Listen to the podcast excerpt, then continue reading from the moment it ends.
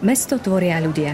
V Metropolitnom inštitúte Bratislavy plánujeme zdravšie, krajšie a funkčné mesto pre všetkých bratislavčanov a bratislavčanky. Hľadáme dialog, vysvetľujeme riešenia. Náš podcast MIP Talk sa raz za mesiac pozrie na témy plánovania lepšieho mesta, kde pozývame hostí z oblasti architektúry, urbanizmu či mestského plánovania.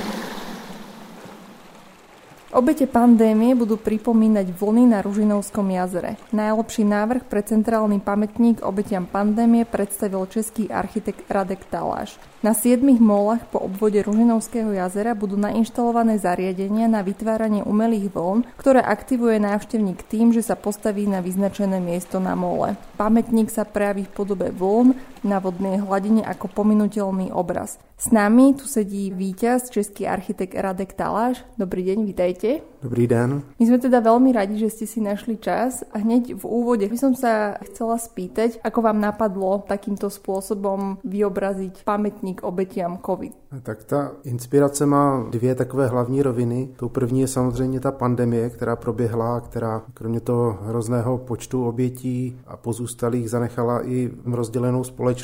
A druhou rovinou, tou možná nejsilnější, byla inspirace tím místem nebo tím řešeným územím, což je vlastně jezero Rohlík, nemocniční areál a samotná vodní hladina. Človek v tom vidí tu metaforu, že možno aj tie vlny, tak ako to ochorenie je taký neviditeľný nepriateľ. Čo tam ešte ďalej vidíte? V podstatě, co mi přišlo zajímavé nebo výrazné na celé té pandemii, byla právě ta neviditelnost té hrozby, kdy vlastně se něco událo, možná i to vyvolalo právě nějaké zmatení ve společnosti, potom i následně rozpory, kdy nebylo na první pohled zřejmé, s čím vlastně bojujeme a viděli jsme až ty důsledky, tak i to se nějakým způsobem projevilo v úvahách nad podobou toho památníku. Vlastně ten památník na první pohled není nějak, nějak viditelný a až v momentě interakce návštěvníka s tím památníkem se projeví nějaké jeho důsledky právě v podobě vln na hladině. Porota ocenila, že búrate tie zaužívané stereotypy pri pamätníkoch, kedy sa väčšinou zvyknú vyobrazovať nejakou hmotou, teda väčšou alebo menšou stavbou. Sadlo vám toto zadanie? Musím říct, že to zadání mě zaujalo a byl to jeden z rozhodujících momentů, proč se zúčastnit, protože to bylo opravdu kvalitně vypsané, podklady byly dobré a co mě vlastně nejvíc potěšilo, že ta samotná vodní hladina byla zahrnuta do řešeného území, což je i s ohledem na to množství uměleckých děl, které jsou v té dané lokalitě, a které mají, řekněme, spíš klasický charakter, tak se tady opravdu nabízelo pojmout ten památník trošku nekonvenčně a pracovat trošku s jinou formou. Ak ste to aj konzultovali s nejakými blízkymi pracovníkmi, ako prijali túto myšlienku? Predsa len je to aj na pomery Slovenska podľa mňa odvážna nejaká idea. Musím říct, že co jsem měl možnost to konfrontovat s mým okolím, tak ve ty ohlasy byly kladné a i to téma samotné té pandemie vlastně vyvolává obecně ve společnosti, dejme tomu také nervózní nebo někdy i protichudné názory, tak většina to vnímala, že, že to může být něco, co i třeba sklidní ty břehy a nabídne i možná trošku jako stišení a vlastně i prostor pro zamyšlení a jinou stránku pohledu na tu věc. Keď som teda videla ten vítězný návrh, tak pri tých siedmých molách som si tak vravela, že v zásade, keď na každom mole bude stať človek, tak je to tiež presne taká paralela s tou pandémiou, že Sice sme sa možno videli s nejakými blízkymi, počuli cez telefón, ale boli sme príliš ďaleko, že nás prostě oddelovala ta choroba. Je to tak, že ty paralely se v průběhu přemýšlení nad, nad tím památníkem objevovaly a už vlastně to, že je tam nějaký počet mol, tak ta jejich vzájemná izolace vlastně to taky nějakým způsobem reflektuje tu atmosféru, kterou jsme zažili.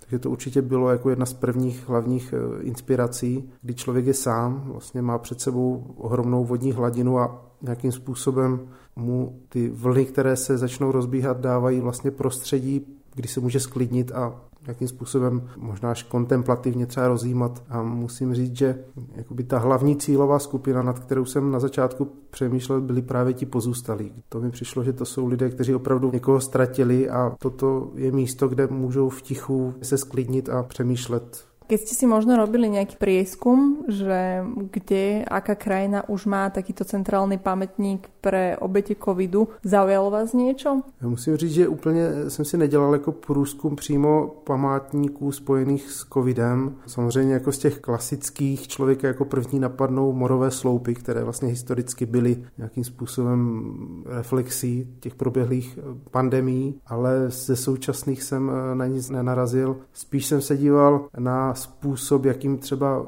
současné umění pracuje s vodní hladinou, jestli třeba nepoužiju něco, co už někdo, někdo někde použil, ale musím říct, že jsem nic podobného nenašel. Bylo v tom zadaní okrem tej vodnej hladiny aj niečo ďalšie, čo ste zvažovali? Že by ste zapojili? Alebo ta hladina bola hneď od začiatku pre vás jasná volba? Jako určitě ta hladina byla, byla jasná volba. To bylo to, co mě přitahovalo nejvíc a v podstatě jsem ani neměl asi chuť se jí nějak vyhýbat.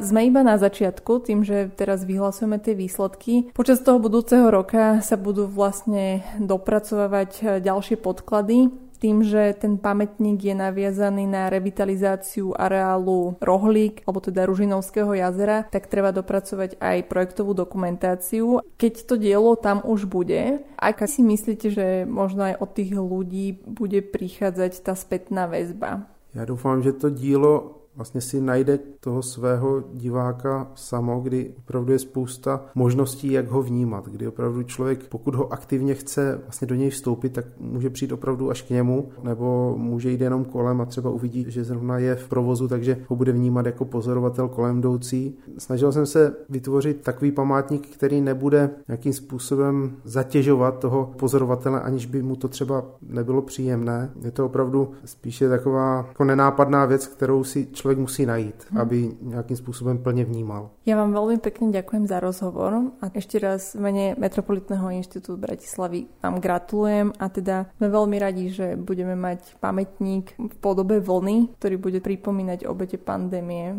Ďakujem. Ďakujeme. Díky.